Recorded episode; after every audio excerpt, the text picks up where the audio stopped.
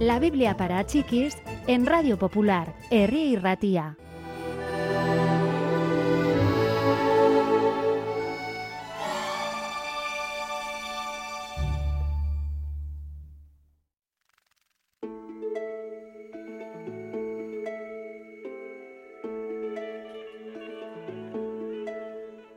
Jesús y su primo Juan crecieron hasta convertirse en jóvenes honestos.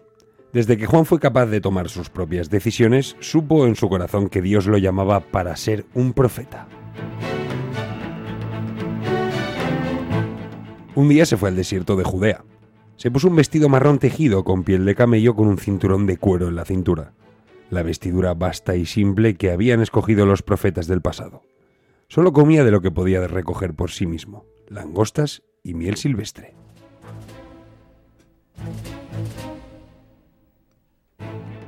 Comenzó a predicar a los transeúntes, y el mensaje que daba era claro e inspirador.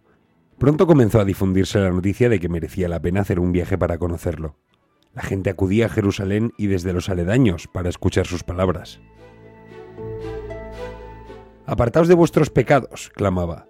Dios os perdonará. Recordad las palabras de los profetas del pasado y preparaos para que Dios venga a nosotros. No penséis que basta con ser descendientes de Abraham. No es eso lo que os convierte en miembros del pueblo de Dios. Lo que importa es que viváis como Dios quiere, según los criterios de bondad y rectitud y santidad. Mucha gente se sintió conmovida por lo que decía, pero quisieron saber más. ¿Qué tenemos que hacer en realidad? le preguntaban. Compartid vuestros bienes con los necesitados, respondió Juan. Y vosotros, recaudadores de impuestos, dejad de estafar a la gente, coged solo lo que corresponde a la ley. Y en cuanto a vosotros, soldados, actuad con justicia. No intimidéis a la gente para que os dé dinero. Ya tenéis vuestra paga. Los que aceptaban el desafío de Juan pedían ser bautizados en el río Jordán.